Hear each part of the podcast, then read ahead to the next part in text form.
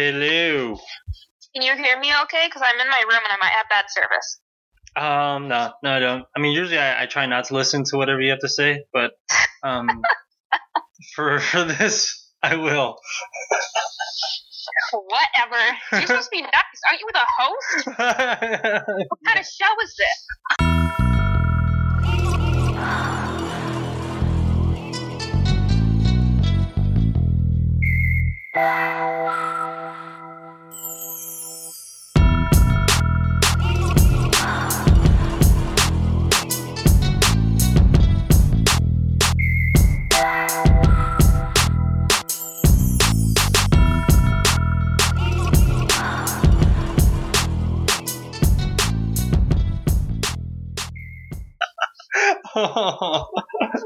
Well, thank you for being on this show.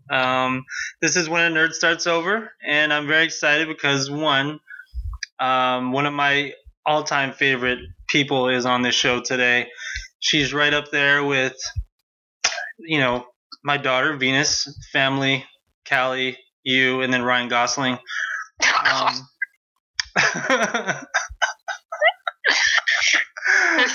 This is the direction we're going. Yes. It is. It is Danielle. She is on angstynerd.com. You can follow her on Twitter at angstynerd.com. And you should read her story there. It's very inspirational. So I encourage anyone who actually listens to this show. I don't think many people do. But if you do, check out her stuff. So thank you, Danielle, for being here. You're welcome. I mean, you insulted me at first, but I mean, it's turning out better. Oh no! Wait till we get to the end. It's going to be a lot worse. Fantastic. Well, you know, I've known Danielle for I don't know what 4 years now. Is that how long? Almost 5 years. Oh man! Wow, that's crazy. And we've become like good friends, and we've learned like a lot about each other. We're on a different show together, which is No Ordinary Nerd, which is our, my main podcast that I share with her. Right. And It's a totally different feel than what we do here. This is more of like relationship type stuff. So yeah, totally different, but you still insult me on both. It is. Well, I mean, there has to be some consistency, you know, like, you know, there has to be. No, you know what? Honestly, the last show that we put up, the every day, and I was listening to it. You know, I went pretty hard on you that episode. I don't know if you re-listened to it. No, I'm gonna have to re-listen to it. But I remember that day you laid into me pretty hard. I think there was a moment I was like, "What is happening?" Because I even think Callie was trying to like rein me in. She was like, "Hold on now, kid. You talked about her not reading like 27 times in this episode. Maybe we should let that one go." Yeah, so I apologize for that. Not really. But this show is about love. And before we even talk about that and get into, I guess like we're going to talk about walls that people have and what it takes to break down the walls and what makes someone finally like open up their heart to people. We'll talk about that and your experience with that. But you recently, I guess, like finished a show on Netflix, and what was the show that you finished? It wasn't anything new. It's actually The Office, which I've never seen before. You've never seen The Office before? I've never seen The Office before. I've heard about it many, many times and seen a lot of memes about it and Steve Carell and all that, but I've never taken the time to actually sit down and watch it. Did you finish it all? I did finish all of it. Oh, so what did you think? I absolutely loved it, but spoiler alert, I hated that Steve Carell's character Michael Scott left in the 7th season, and there's 9 seasons total, so, I mean, he was the main character of the entire show, and headlined that show, and so when he left, I bawled my eyes out, because would you expect anything less from me? No. And it was just hard to watch the other seasons without him in it. It just didn't fill the void, and the show just wasn't the same after that. And when he came back for the series finale, oh my god, like I cried like there was no tomorrow. Yeah, like he only had like 2 lines in the series finale, and that was it.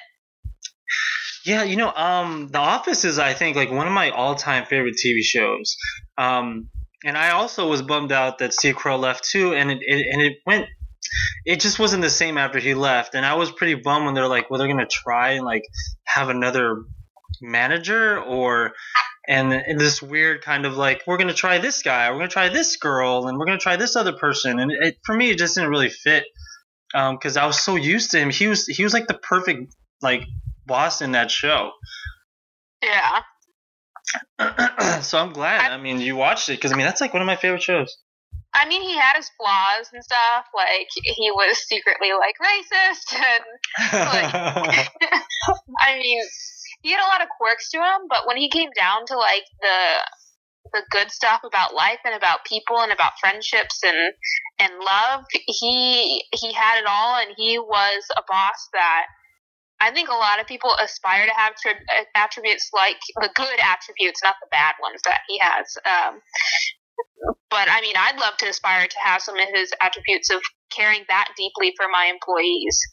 Yeah, I mean, there was, like, I think The Office is one of those few shows where, like, you can, like, it'll take you on this roller coaster of emotions where he's so misunderstood sometimes, you know, where it's like you almost cringe, like, oh, my God, I can't believe he said that, or I'm trying to remember an episode where it was what he said. Oh, gosh, there was the one where was it like where he was like imitating Chris Rock? Oh yeah, I think yeah. That was like a cringeworthy one. You know, the sexual harassment, even just like watching his movie that he made. I forgot that. Remember that movie that script he wrote? Oh my God! What is it called? Something ultimate or something like Midnight, that? Right? Midnight something. But that movie, just watching it was like cringeworthy. But it was such a good show. Yeah, and I did cry too. I really wish that he had more of a role in the last episode. Well, I mean, there's talks of them rebooting The Office. That's why I bring this up and why I've been watching it. And everyone seems to be on board except for him. And then I read this article that said why Steve Carell will never play Michael Scott again. And I think it was he's more focused on his movie career. And I think either he wasn't too settled into that character or the character's been too played out for him. So the last I read that he wasn't going to return for any role. But, oh, my God, I'd just love to see that show again. But, honestly, if they reboot it, I don't know how they're going to have all those characters be in the same office again because they all kind of went their separate ways at the end. Like, who do you think of that cast? Because, I mean, I read rumors, too, about that. You know, like, some characters will be coming back. Who do you think needs to come back? Oh, Jim and Pam, for sure. Yeah. Jim and Pam, which is... oh my God, what's his name? Dwight, right? Do you think Dwight should? Well, yeah, Rainn Wilson for sure. He was one of my favorites. But I think the girl that played Pam actually had a new show on ABC that just got renewed for a second season. Jenna Fischer. So you think she won't make it in? She might come. I mean, if it's a mini series where she's shooting her ABC show, she'll definitely do it. John Krasinski's super busy, but he said in multiple interviews that I've watched, because now I've gotten obsessed crazy, where I'll go on YouTube and a black hole of like The Office interviews I'll watch now. Like I watched Jenna Fischer it was Ellie Kemper, who's on Unbreakable Kimmy Schmidt on Netflix, and Kaling, who has this amazing career now and books out. She's like a New York Times best-selling author, and she was just in Oceans 8 that just came out. Right. They were both on, I think, Seth Meyers' show, and they were reminiscing about The Office, and they love it. I don't know if Mindy Kaling would come back, but yeah. I used to like the weird that weird hate that Steve Carell's character had for Toby. He's like he like hated that guy. Mean, don't we all just have a Toby in our life? I think so. You just hated that guy. And you're like, oh, I hate him. Like when Toby came back, and it's like a meme now where like it's just like Steve like, no, like he's just like freaking out when he sees Toby's back in the office. Well, yeah, because he didn't know. Everyone else knew. And then she was like, go look in the back. He's sitting back there. And, like, he just walks back there thinking it's a joke. And then he's like, no. No. Oh, my gosh. Okay. One of my favorite all-time, like, gosh, episodes was the one where Steve is living with that girl he was, like, in love with. And they have that dinner date with Pam and Jim. And then Dwight shows up with his mom. Oh yeah, yep, I remember that one. That you know, that you take bite that he had, and he was like, "You didn't want kids, and I got a vasectomy, and then you said you didn't want kids, and I had a first vasectomy." It's like, oh, you know how much damage I have to go through. Oh my god! And and then her singing to that song, that "You Take Me by the Hand" song. Oh yeah. God, dude. He was always singing. It was weird. You know what? It's funny that you mentioned that too, because I think some interviews that I've watched, almost like half the cast said that was one of their favorite episodes. I know Jenna Fischer said it was one of her favorites. That was such a. Well, you always give me crap for watching Glee, but they had an episode, I think it was called The Viewing Party or The Watch Party, where it was all about Glee. Oh my gosh, I gotta look that up, dude. It was about the viewing party at Gabe's house that Aaron had invited everyone over to. I gotta look at that. That's so funny. I think like The Office is probably one of the first shows that I binge watched on Netflix when I first got my subscription, because it was awesome. I'm glad that it's actually a show you can watch over and over and over again. I mean, you could rewatch it over and over. Oh, yeah. That's probably something just like The Simpsons, where I can pick any episode and be satisfied for the duration that I'm watching. So then now that you've finished that, like, what have you – I mean, you said you had this, like – now you're in this searching period for something else to watch. This is the weird part about being, like, a nerd is, like – once you find something and you're so cultured to the habit of either playing that video game or watching that TV show, you're a happy little nerd. But as soon as that finishes, either you beat the game, you finish the show, there's just this tremendous void of depression of what the hell do I do now? So have you tried something else? Like, are you looking now, since The Office was a comedy, are you trying to find like another comedy that's like that? Yeah, I mean, I started Parks and Rec, but I just, you know, I can't get into it right now, but I think if I keep watching it, I might like it. I started Unbreakable Kimmy Schmidt because I love Ellie Kemper and I just wanted to see more of her on screen. It's okay. I'm more into it than I am in Parks and Rec right now. But another thing is I've switched into getting back into video games. So, you know, I took a big break from video games for a while after I had my huge obsession with Overwatch. So what since you mentioned that, what are you playing then? I'm playing Far Cry 5 right now, and I actually just beat it. You just beat it? Yeah, I just beat Far Cry 5, so now I'm playing The Last of Us. Oh my god, such a good game. Which, I mean, it scares me to death, though, the whole zombie turning thing. Like, I'll hide behind a wall and freak out for 5 minutes before I move the character. Yeah, I know you mentioned Far Cry 5 for, you know, quite a few times. I really want to play that game. Because what is it about that game that you really like? Oh, God, it's the story. All of the Far Cries have this unbelievable hero's journey story where you start out as like a nobody, whether you're a tourist on vacation with your friends and your plane crashes, and then you're taken by this like weird criminal drug dealing gang that's just freakified, and then you have to fight your way out of it and like build your skill set up to, you know, kill this guy, or you're stranded in the Middle East and you have to figure out, well, anyway, this is the first time that I think it's Ubisoft that makes this game. This is the first time that Ubisoft actually made a Far Cry game, but based it in the United States, so it hits home for us when we're playing it. Right. It's just the story that comes with it is that you're a deputy, a rookie basically, who needs to arrest this like crazy cult leader who's brainwashing people and basically drugging people out of their minds, and just he's just bad news. But anyway, you go to arrest him, and it doesn't go as planned. So then, all of a sudden, you find yourself on the run in this rural Montana area trying to figure out a way to get your friends back and, overthrow this cult leader that's just, oh my God, it's just so compelling. He's just so hateable that you just love playing the game. So now the main character that you play, I mean, does the character have a lot of depth, or is it just like a person that you just control, or do they actually have a story behind them? I mean, there's not really a depth story. I mean, you're a deputy who comes along with your friends that are like training you and stuff. Right. But yeah, there's no really depth, because Far Cry, you never, like, in Fallout, you actually see your whole character, and you can see the face of your character.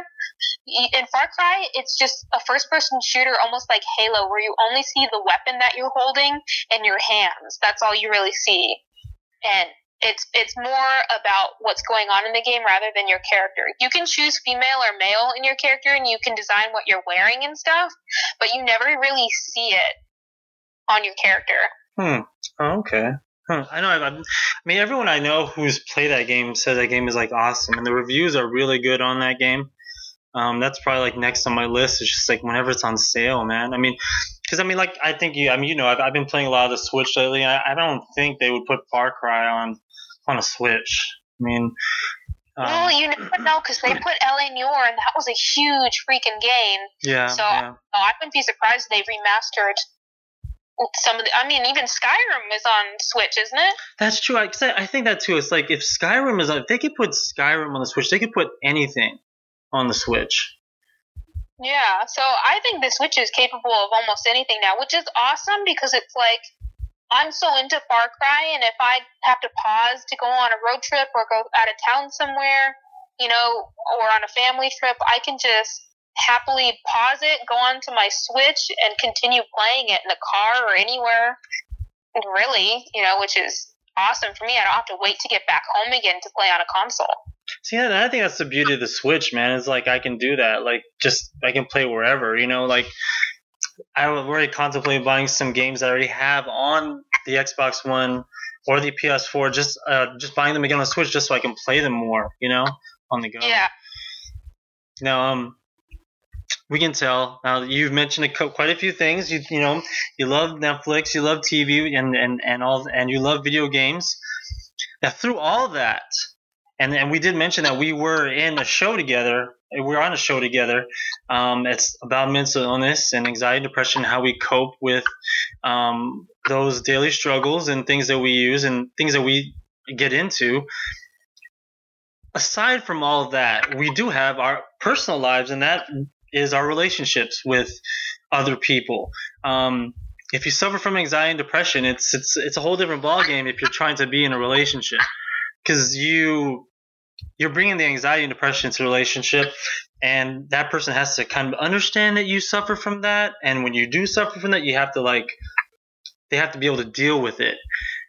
So sometimes that might stop us from wanting to get in a relationship in the first place, because it might be extra work, yeah. For you, it's like you have these high ambitions and you have these deep goals, and so for you, that's what you want to achieve. So in the period that I've known you, I haven't seen you date many people, but I have seen lots of people try to date you. Yeah. And you, boom, friend zone real quick. Boom, like friend zone hotel, like you're over there. But what is the reason for that though? Like, you have these high walls, these walls around your heart. You don't let people in and know who you really are, and you don't open yourself up to feelings. What is the reason for that? If you want to talk about that, like, what is the reason for you and your walls, and why you don't really pursue? I'm like you said, I'm so career driven. I've been that way forever. And it's just like, I can see the light at the end of the tunnel, and I just don't know how to get there, but I'm so focused on getting there that I almost have tunnel vision, where I'm just going through life looking for like the end of the tunnel. And I everything else is like blocked out of my mind. So like if a boy comes over and flirts with me, like I don't see it because I'm not realizing it because I'm not looking for it.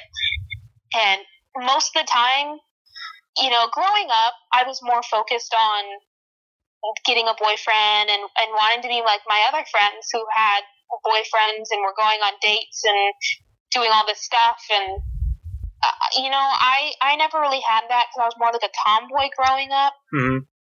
And boys were more ashamed to be with me because it was like, oh, you know, she kind of dresses like a boy and she acts like a boy. She's like one of the guys. Like, there's no way I'd date her. That's so embarrassing. It's almost like dating a guy, you know? Mm-hmm. So I was always friend zoned. I was like the guy's guy friend that was a girl. Mm-hmm. And I was never looked in that way. I was never treated pretty or talked about like I was pretty in a pretty way, like the other girls who wore dresses and, you know, played either girly sports like volleyball or didn't play sports at all and was more into like makeup and getting their ears pierced. And, you know, I was playing competitive soccer, so I was all about, yeah, new shin guards and cleats and, you know, let's go out there and slide tackle people. Like, right. So I didn't really think about it. And I think every time I got involved with a boy growing up, I always had my heart broken because, you know, I would either one boy that I was with never ever wanted to admit to anybody that he was seeing me just because he was embarrassed. And you know, you don't really realize that growing up. And then when you get older, you kind of realize it and it hurts. And another guy I was with was like, super into me for like the first month, and then he was a grade ahead of me, so as soon as he moved to like the older group, like there was 3 parts in the school that you went through, and he moved to the last stage and I was still in the second stage. I mean, he like forgot I even existed. And then he moved away to a different school, so then that was the whole different story. So I think it was being hurt so much just made me think, you know what, it's not worth it. You know, it's, let me just go towards my goals. Those are more rewarding towards me. They don't hurt me as much. And it's like my hard work will get me where I want to go. And then the relationship will come later. That has always been my mentality. And then, so then if that was like the case, like, you know, you went through all those things and you experienced those bad relationships. So What causes you now to, what catches your attention now and like causes you to let someone in? Like, what will it take? Like what type of personality, what type of character traits, what gets your attention? You know, it's hard. I don't really look for it until it hits me right in the face. And, you know, recently I've had an experience that, you know, completely ruined me now. But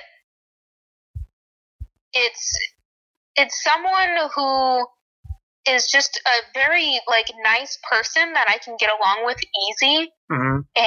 It just flows from there. And that's what happened with this, is that he pursued me and like we went out and started eating together, and you know, conversation flew so easily, and we both made each other laugh, and you know, we were both into nerdy things. We had a lot of things in common, and you know, I every inch of my body when I was going through this was telling me, no, what are you doing? Don't do this. Don't get yourself involved. You're getting off track, you know. But then the other part of me is thinking like, you know, this could work. This could be the person that I'm with for a really long time. And, you know, I want to be with this person. Maybe I should fall for this person. And, you know, I think the way that he treated me too was just like, I couldn't believe it. He treated me just so nicely, and like we constantly texted from sun up to sundown, and I like got butterflies in my stomach every time I think about him. And you know, sooner or later I found myself thinking about him all the time, and I was like, oh God, like what's happening? And then when I went on a trip to Vegas and spent time away from him for like the first time, being away from him for the first time, I thought, you know what, like I'll go and like I'll forget all about this, and when I come back, like it'll fizzle out. And then I found myself thinking about him even more in Vegas, and, like, he was trying to get a hold of me the whole time, and, like, I was super busy and felt really bad and was just so tired and like, didn't text him back until I got back. But I realized as I was going to sleep the first night in my hotel room, I was like, you know what? I actually miss him. And that's saying something. Like, if you have me thinking about something other than my career and what I'm doing and what I do outside of work, like, you've got me pegged. And when I fall for someone or like someone, like, I like them hard, and I fall hard because I put 110% into my relationships. You know, if I'm there, I'm there for you. And, you know, to bring The Office back into it, I am like Jim Halpert. I literally go above and beyond, and I do the grand gestures. Right. Oh, like, for one of our first, I didn't call them dates. I called them more adventures because it made me feel more comfortable. Right. I didn't want it to feel like a commitment to me.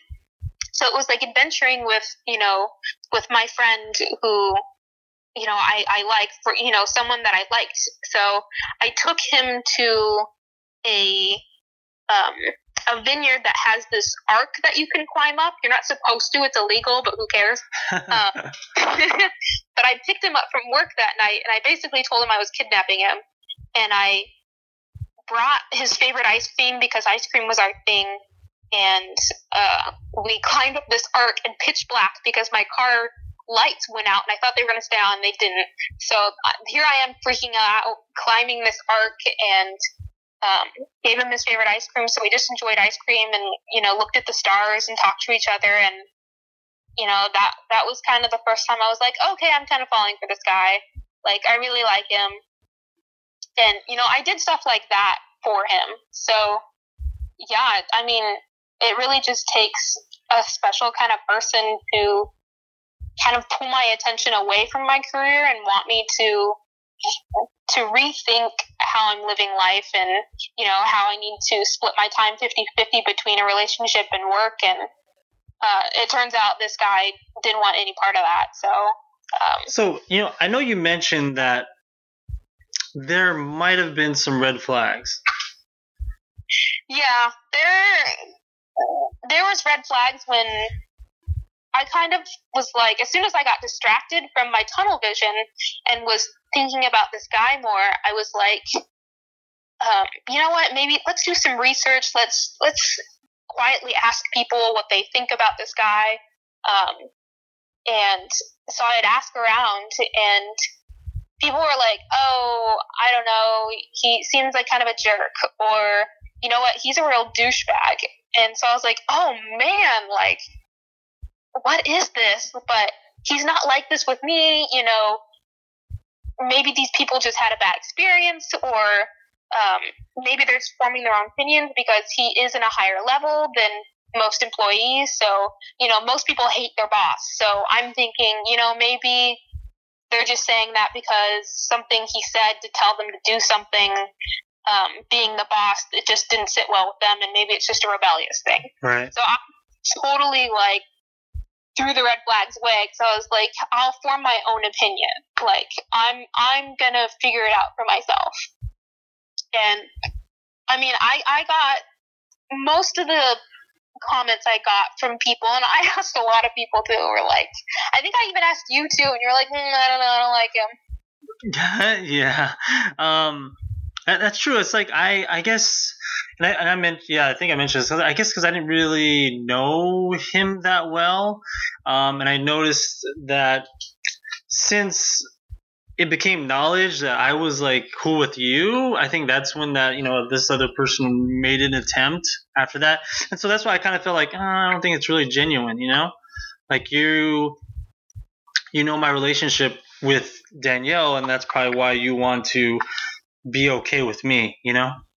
Yeah.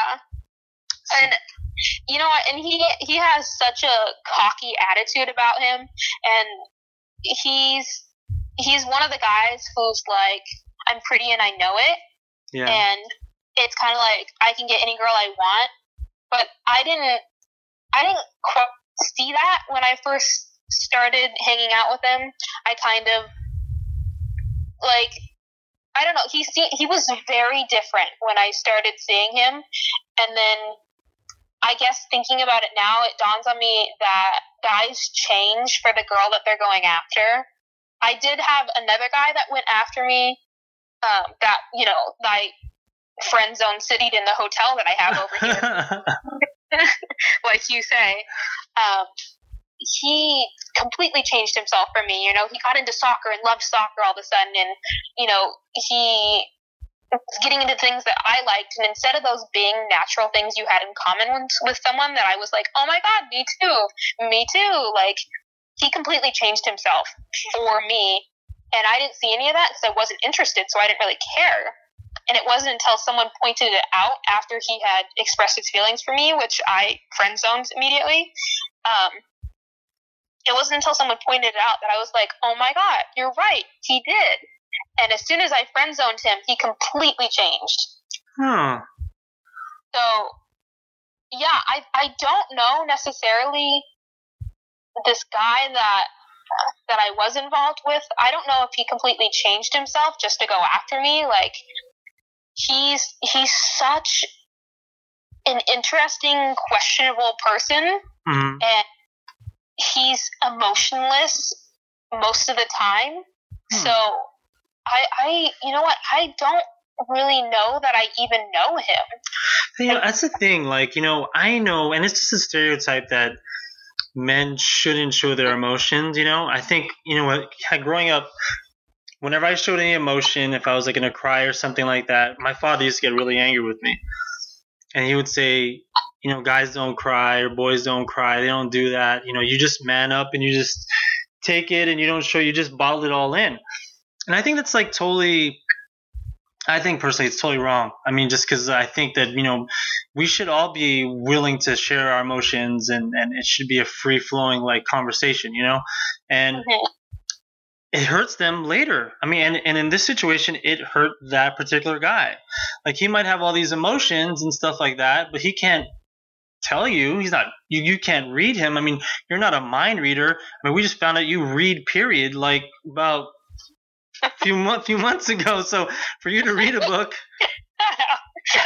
and then now read a mind, I mean, that's tough. So I feel bad for women in general, because it seems like a lot of women have to do it. They have to like try to read the mind and try to read a guy because he's not showing their emotions. I mean, do you feel that way? I mean, is that frustrating?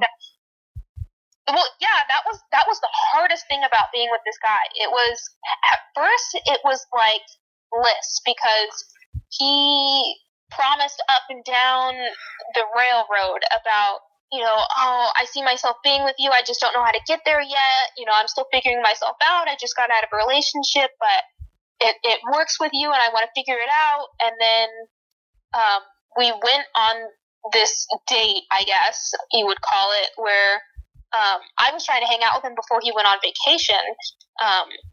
So I was like, I want to fit in anytime I can get with this guy before he goes on vacation.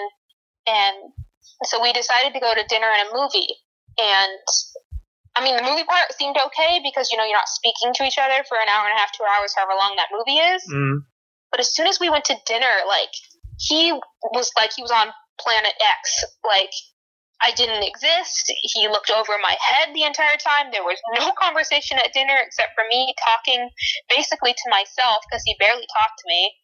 And then we got ice cream and kind of walked around and sat on a bench. And he, like, it almost looked like he was a robot, just observing territory that was happening and people walking by. And then, like, I would ask him, are you okay? You know, you don't seem like you're here. And he's like, I'm fine. Like, and then out of nowhere, he just pops up and is like, all right, better get you home. Like I'm a child or something. Wow. And I was like, okay. So we walked back to the car, and it was almost like he couldn't drive fast enough to get me out of this car. And, you know, he dumps me off. And later that night, like, I texted him and I said, you know what? Like, honesty is really huge with me. Like, what's going on with you? And then that was the only time he told me the truth. Was like, he wasn't ready for something like a date. He said dates to him, like holding hands and going to dinner and stuff like that, were meaningful to him and that he wasn't ready to get back into this commitment. And so he got super scared. And after that, he checked out. And it was like, I didn't exist anymore. And he pushed me so far away that almost like if he could kick me to a different planet, he would, just to get rid of me. Because he just wouldn't stand the fact that someone had liked him and developed feelings for him. It got almost like too real for him.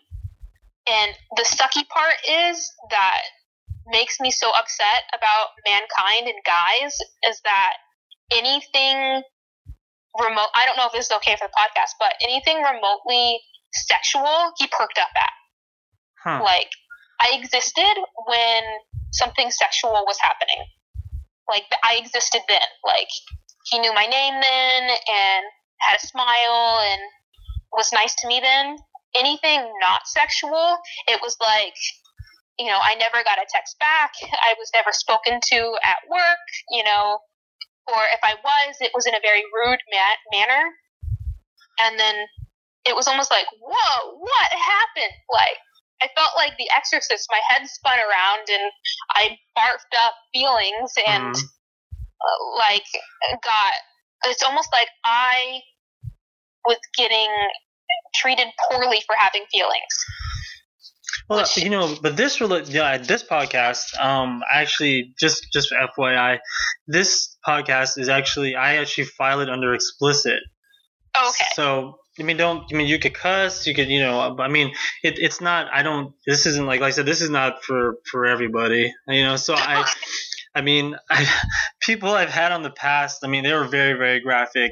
And that's the reason why I had to change it to explicit, because I was tired of like, oh, I can't use that clip, you know.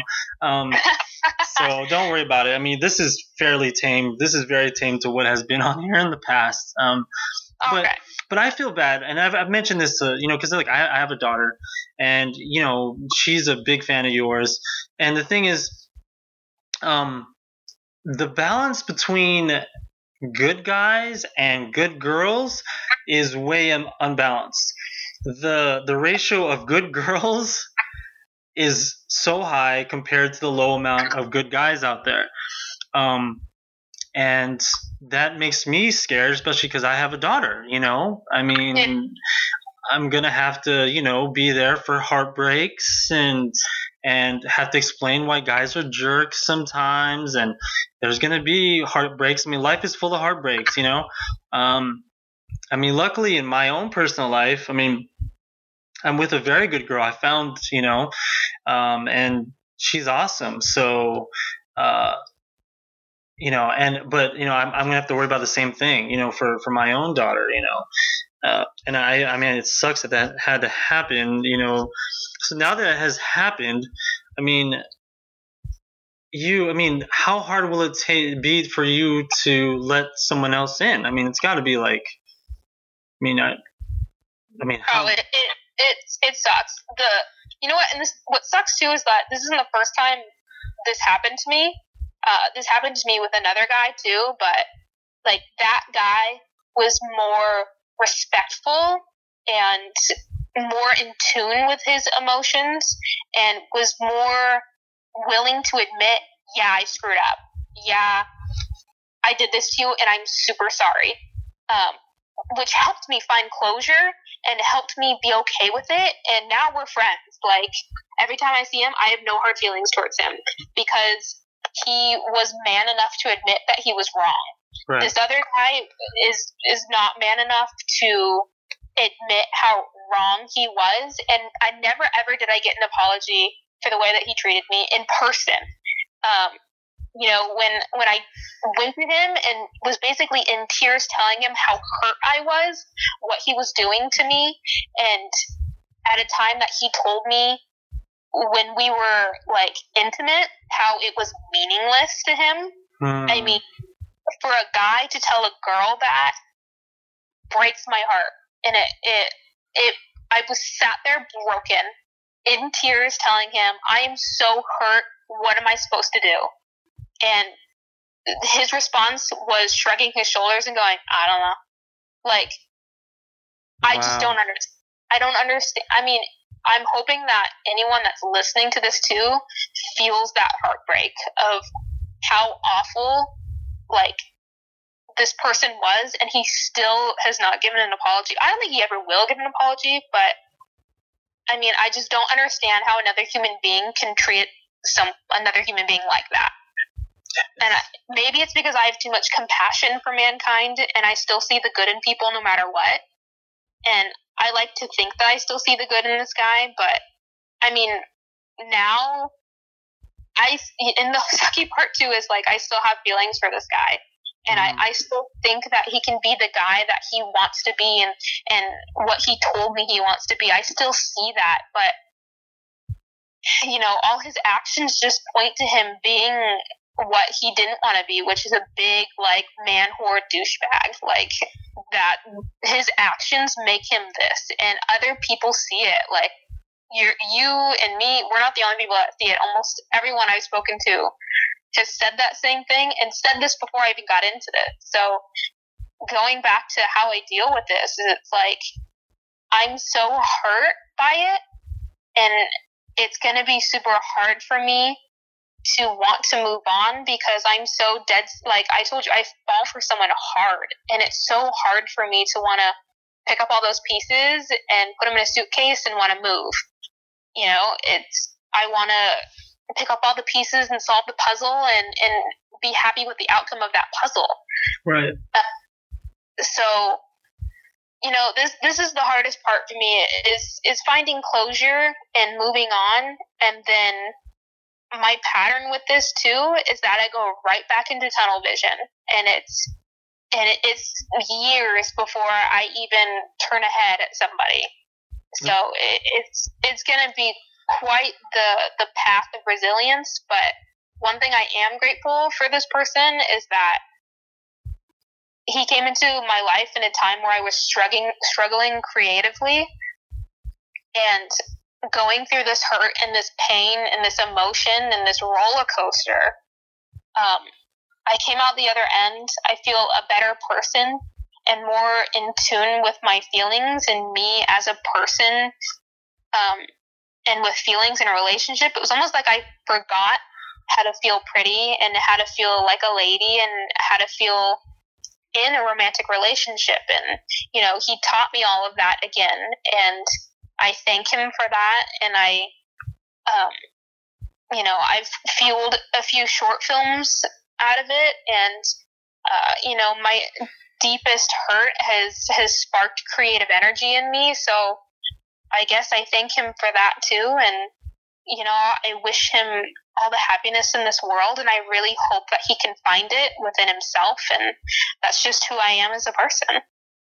Isn't that crazy that when people go through heartbreak or something tragic, it actually, I mean, it spurs creativity, you know, like, I mean, that's why you have, like, a lot of these, like, musicians, you know, they talk about, I wrote this song, like, when I was in the deepest part of, like, heartbreak, or when I lost someone, this is when I wrote this song, or I made this character, made this movie while I was going through this period of time in my life. It's kind of crazy how that is, where it's like such deep emotional pain can turn into something, like, beautiful and creative. I mean, I think you see it more in music than you do anything else. I mean, Adele and Taylor Swift and Selena Gomez, I mean, the song that I was listening to over and over and over when I was going through, like, crying, and, you know, I went through a time where, like, I wasn't eating for a whole 2 weeks. I had no appetite. I wasn't eating. I was losing weight, and, you know, people were commenting to me, like, hey, what's your secret to losing weight? And I'm like, what? And then I came home and talked to my mom and was like, am I losing weight? And she was like, you know, I didn't want to say anything, but yeah, you're starting to look a little unhealthy. And I was like, oh my God, like, what is happening to me? And I just was like, crap, you know, this is what heartbreak actually does to you.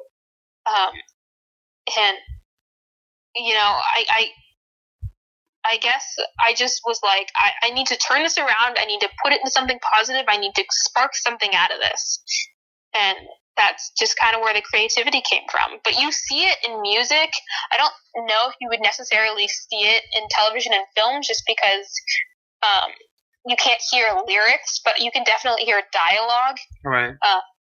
So maybe those heartbreaking scenes may have spurred from, whether it be a certain writer on a television show, like the words they're putting into the character's mouth is the heartbreak they felt.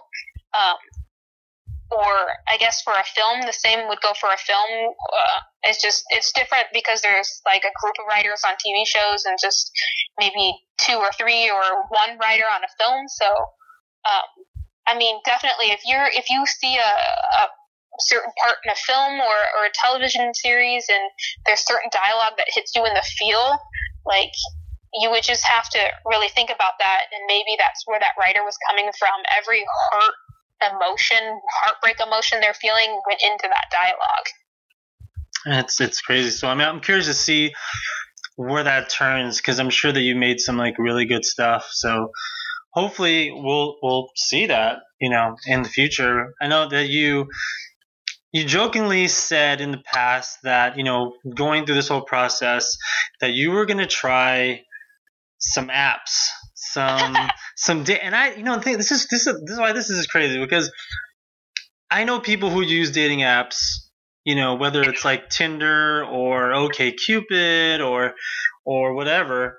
So when I heard about you trying to download a dating app, and then you did all your research, probably looked at graphs and pie charts and whatever to figure out the best like app to download, precious space on your phone, which probably is filled with Glee memes and GIFs and whatever.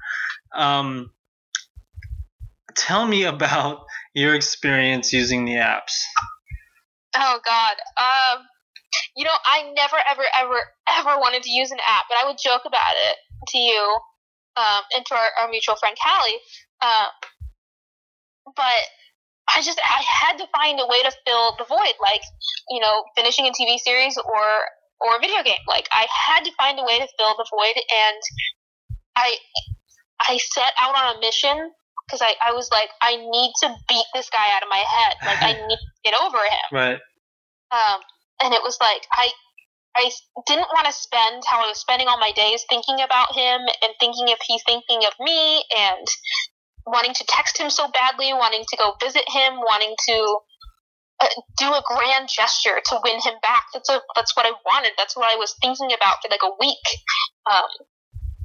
And I was, you know, and it's like, does he deserve this? You know, I didn't want to be in my head too much. I was like, I need to stop this. I need to get over him. Like, so it's, you know, I guess for me it was finding that distraction. So of course, I'm going through everything. I'm scared to death of Tinder. I would never download that on my phone.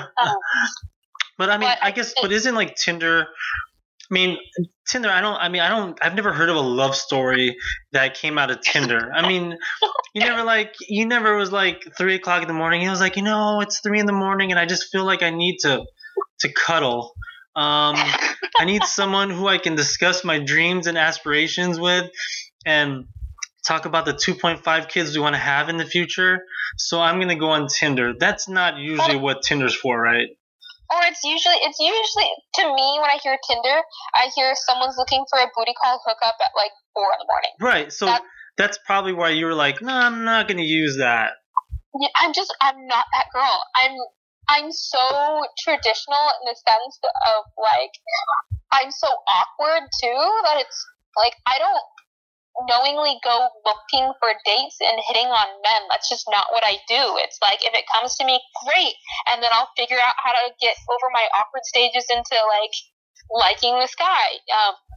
So I downloaded Bumble onto my phone, which it's like the nicer version of Tinder, I would say. it's like a Mercedes Benz. So it's like, it's almost like going through this whole portfolio of men. And you can read their bios. And the nice thing is, if you match with the guy, like, the girl makes the first move. So it's up to you to decide if you want to pursue this match and saying hi instead of a guy relentlessly messaging you on Tinder or sending you pics of Down Under that you just don't want to see because you're just not Australian. Just like... Oh, man. So because, like, I feel like this would be a safe bet. And, like, a few guys that, like, I spoke to or hung out with, like, were just major weirdos. And I was like, I can't do this. This isn't for me. And, like, you're flipping through these guys, and if you match, it's great. Like, you'll pursue it. And, like, one guy instantly turned the conversation sexual, and I was like, no, bye. Like, gotta go. Like, it's just so weird to me. And it's like, I don't know. I don't think that anyone who signs up for a dating app seems all that serious. And I would rather go, I guess, the more traditional route of bumping into someone at a bar, or maybe being introduced through mutual friends or something. Like, I need that human connection in real life. Yeah, and the thing is, like, me and Daniel, we've been to a lot of, like, public areas together, okay? So we go to conventions together, and there are guys who are interested at these conventions. I know, because me, especially being a father, I think I have more of that, like, ooh, there's a jerk right there. I know that guy's a jerk. You know, I had this weird, like, instinct now, you know? So it's like, I know guys who have tried to, you know, hit on Danielle, and I can see that, you know, she is right. She's so, like, I don't even know. So he's flirting with me. I don't even know that.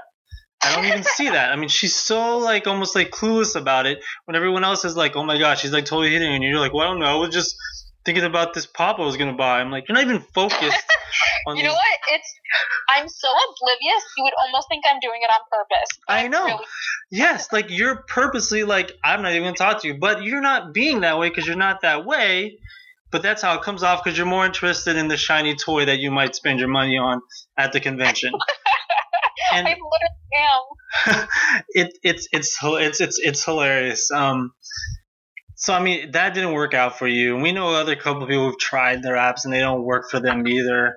So it's like, have you given up on the Bumble app, or are you thinking about trying it again, or are you just no? Oh no, I've given up on it. Like it's still on my phone, so I might browse men every now and then just because it makes me feel better about myself. Right. But no, I've totally given up on that as a dating aspect, and I think I'm going through the ending stages of almost like having a relationship. You know, this guy and I were speaking for a really long time, and we got really close really fast. So it's almost like going through a breakup. Like, I just got stuff that I lent him back, so it is almost like a breakup. So I'm just getting out of that, and I guess finding my closure and trying to convince myself that I should stop trying to go back after this guy. And everyone's telling me to stop going after this guy, but it's like, I think the things that we've shared with each other and how we were with each other, it was just so easy and we clicked so much. It's just disappointing that he didn't step up to the plate and couldn't step up to the plate as a man. So that's forever disappointing in my head, and I think I'll always have that disappointment.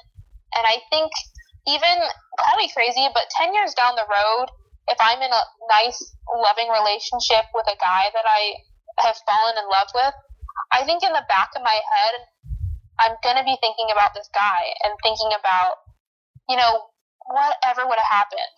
You know, right. I think someone is always going to have the one that got away, but I think mine is going to be the one that never stood up to the plate.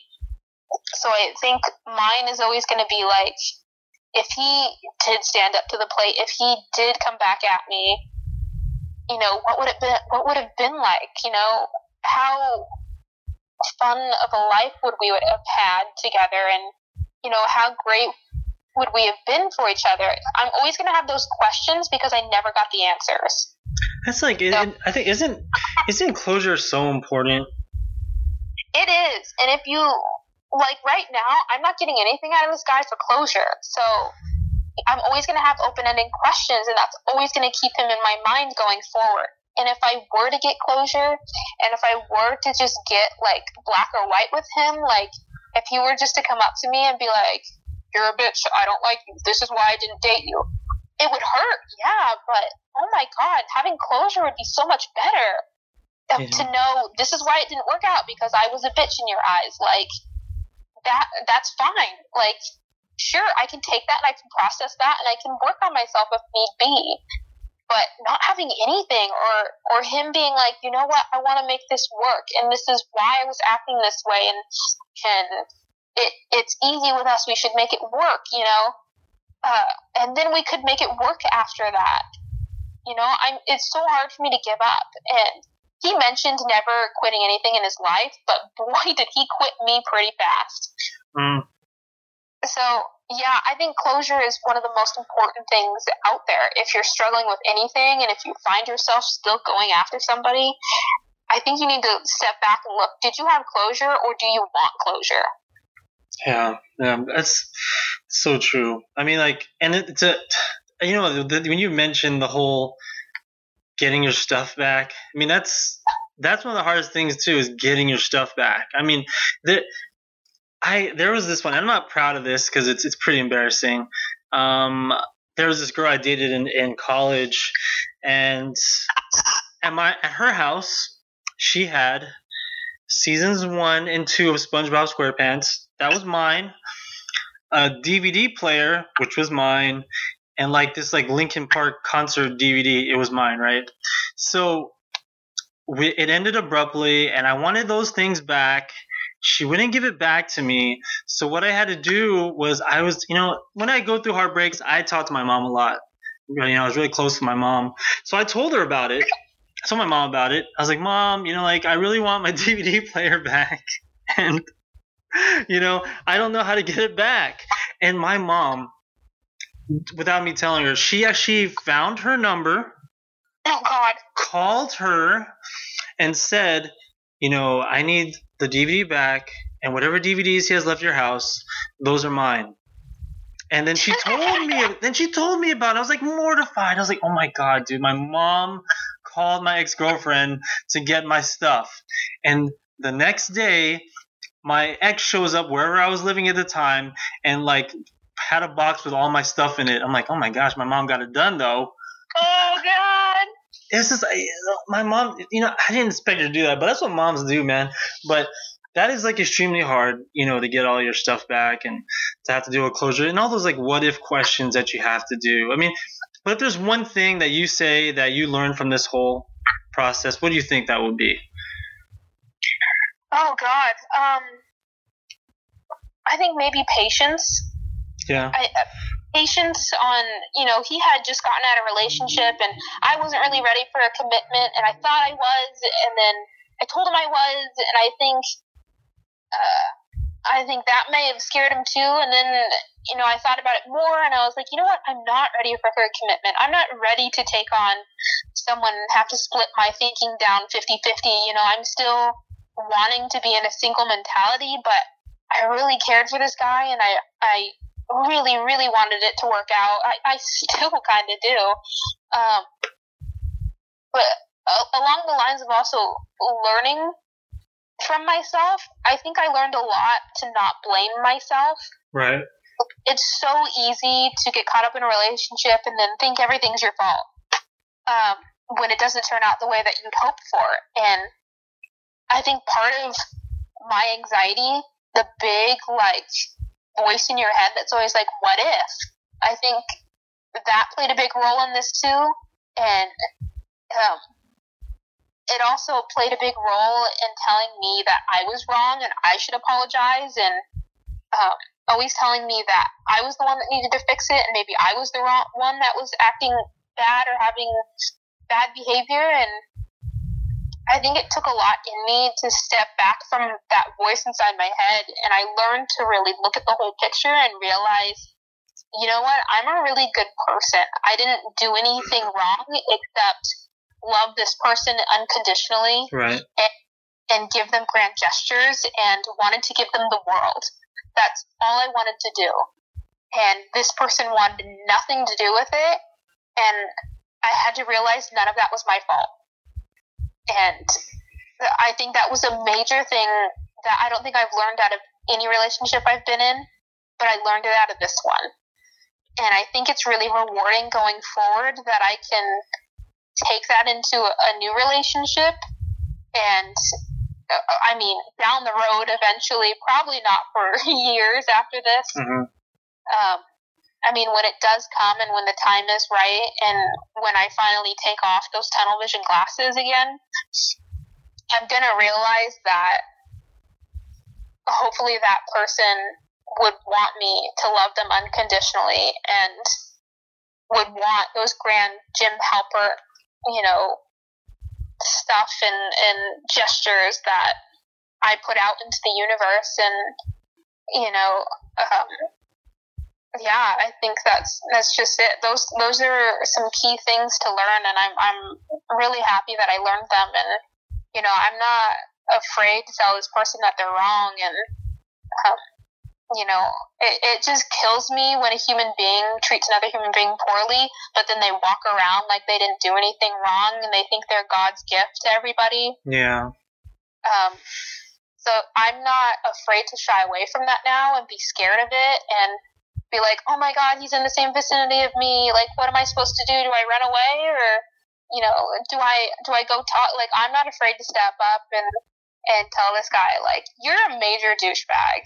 Like, you know what? You need to get your shit together. Don't walk around here like you're God's gift to everybody. Like, you did something really wrong, and you know, you're the one that should be feeling this way. And if you don't, then obviously there's some screws loose with you, and good luck with the rest of your life. Mm-hmm. Well, I think that you're awesome. You know that. I'm like one of your biggest fans, one of my best friends, and I've seen, you know, you single Danielle, angry Danielle, happy Danielle. You know, 2:00 in the morning on the way to the airport, Danielle. Yeah, you know, yeah. But I very rarely see heartbroken Danielle. So it's been like, you know, real hard for me too, because I mean, I saw you're very happy in the beginning, and then to see what has happened at the end of this, it really makes me, you know, angry and mad. Yeah, and I guess it's just because I guard my heart so tightly, and it's, you know, when I give it to somebody, there's no hiding any of it, and I was very happy. I think the happiest I've ever been in any relationship I've ever been in, which I think is why it hurt so much when it was taken away from me. Mm-hmm. It isn't the biggest heartbreak I've ever had.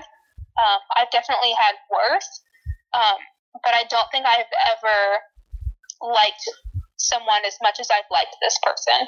And yeah, it was hard to go through, and it sucked, but I, you know, the right person will come along. And, you know, you and other friends that I've spoken to always tell me that that person is going to be like the luckiest person in the world. And I think I'm still learning that. I'm still learning that I can give that. So, I mean, I'm always thankful for you and for Callie and, for my mom, just because, like, I have that safety net I can fall back on, and, like, I know that I can call you when something happens and cry on the phone with you. And I mean, I barely cry, but I did call you a few times and was upset and crying. And you know, I'm so thankful for your friendship to be able to do that and have you, like, not laugh at me and be able to be there for me. And I mean, it just means the world to me. Thank you. Don't make me cry on this show too. I mean, this is even I'm in, like, tears over here, and I don't cry. So. No, and that's true, because I don't ever see you cry. Maybe you might have cried during some Game of Thrones episodes, but but if anything, I was crying because I just loved the violence so much. Yeah, it is. It's like, that's only 3 decapitations. What? You know, and maybe. That, you know, you probably didn't cry when Thanos killed everybody off. That probably didn't happen. But you probably were like, Thanos did nothing wrong. Come on, guys. You know, come on, guys. Let's look at the other. You know, let's look at the other side.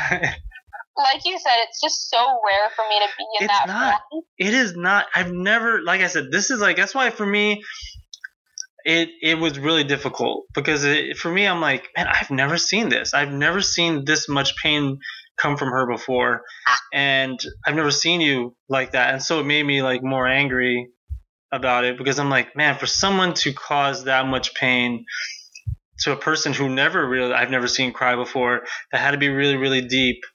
and it just made me like angry. Like I'm not good with grudges, dude. Like I just, you know, like I can hold a grudge forever. There's people who I still hate in high school. Like that person didn't let me borrow their biology book for the test that I didn't study for. I'm mad at them. I'm still mad at those people. I'm just not good at forgiving. You know, that's just yeah. So I think that's the thing too, is that eventually I'll forgive this person, but I'll never forget.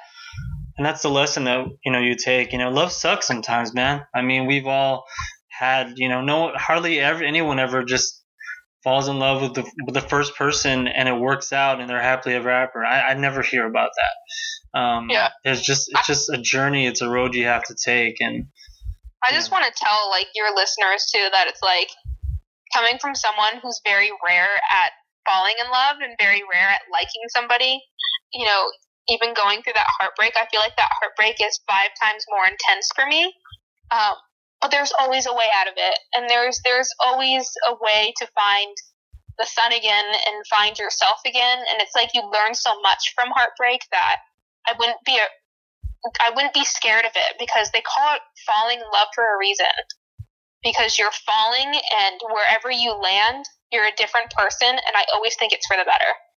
You know, I gotta say, in this discussion that we've had for about an hour, you've said some really good quotes. So it's like, and I'm like, man, this is crazy. So I already see that this has like changed you, because I mean, you said some very, you know, deep stuff, and I'm like, oh my gosh, that's right, that's true. I mean, I hope that people who listen to this show take notice of that, because I mean, that's very, very like good advice. Yeah. Oh my God, I'm smart. I know, it's so weird, and things are different, you know. But I want to thank you, Miss Danielle. You are very welcome. Now, can you tell people like how, if someone wants to follow you on your social media, how could they follow you? Oh, God. You can follow me at Dr. Love. I'm just kidding. Oh, man. That's Dr. Phyllis. No, you can find me. The best way to find me is on Twitter. I'm always on Twitter. At angsty_nerd. That's my handle. You can find me there. You can also check out the website, angstynerd.com. Or, you know, Dan and I have the No Ordinary Nerd podcast, which we're doing more episodes of, so you can catch more of my antics and hopefully good advice over on that podcast as well. Now, if you want to connect with her, and I'm not talking through Bumble, you can contact me at whenanerd startsover@gmail.com. Also, I guess like a quick plug. I mean, you were looking for writers. I am. I did put out into the universe that, you know, I'm trying to make Angsty Nerd more interactive, in a sense of, I feel like when people share their own stories, you get more reaction out of people back. So it's like, if I'm being vulnerable with you, you're going to be vulnerable back with me, and you're going to feel more comfortable. Right. So I put out into the world and the universe that I'm looking for writers to really share their story about how pop culture really either helped them mentally or helped them in a situation. Or has really changed their life, and I want to start posting those onto Angsty Nerd, and I want to make it more like a flip book that you can go through and read people's stories and really maybe find something that you can connect with that person and maybe heal together. And yeah, that's just kind of what my idea was and what I was looking for. That is awesome. So I do suggest that you check out her website and check out her story. It's very inspirational. If you do follow her on. Actually, do try to follow her on Twitter. I think your pinned tweet on your profile page is your story. So I think you should definitely read that. She has been through a lot. And if you do read that and then you didn't listen to this, you're going to realize, wow, she really has come very, very far. So seriously. So, again, thank you. This is When a Nerd Starts Over. And thank you again, Daniel, for being on the show. And we'll see you next time. Bye.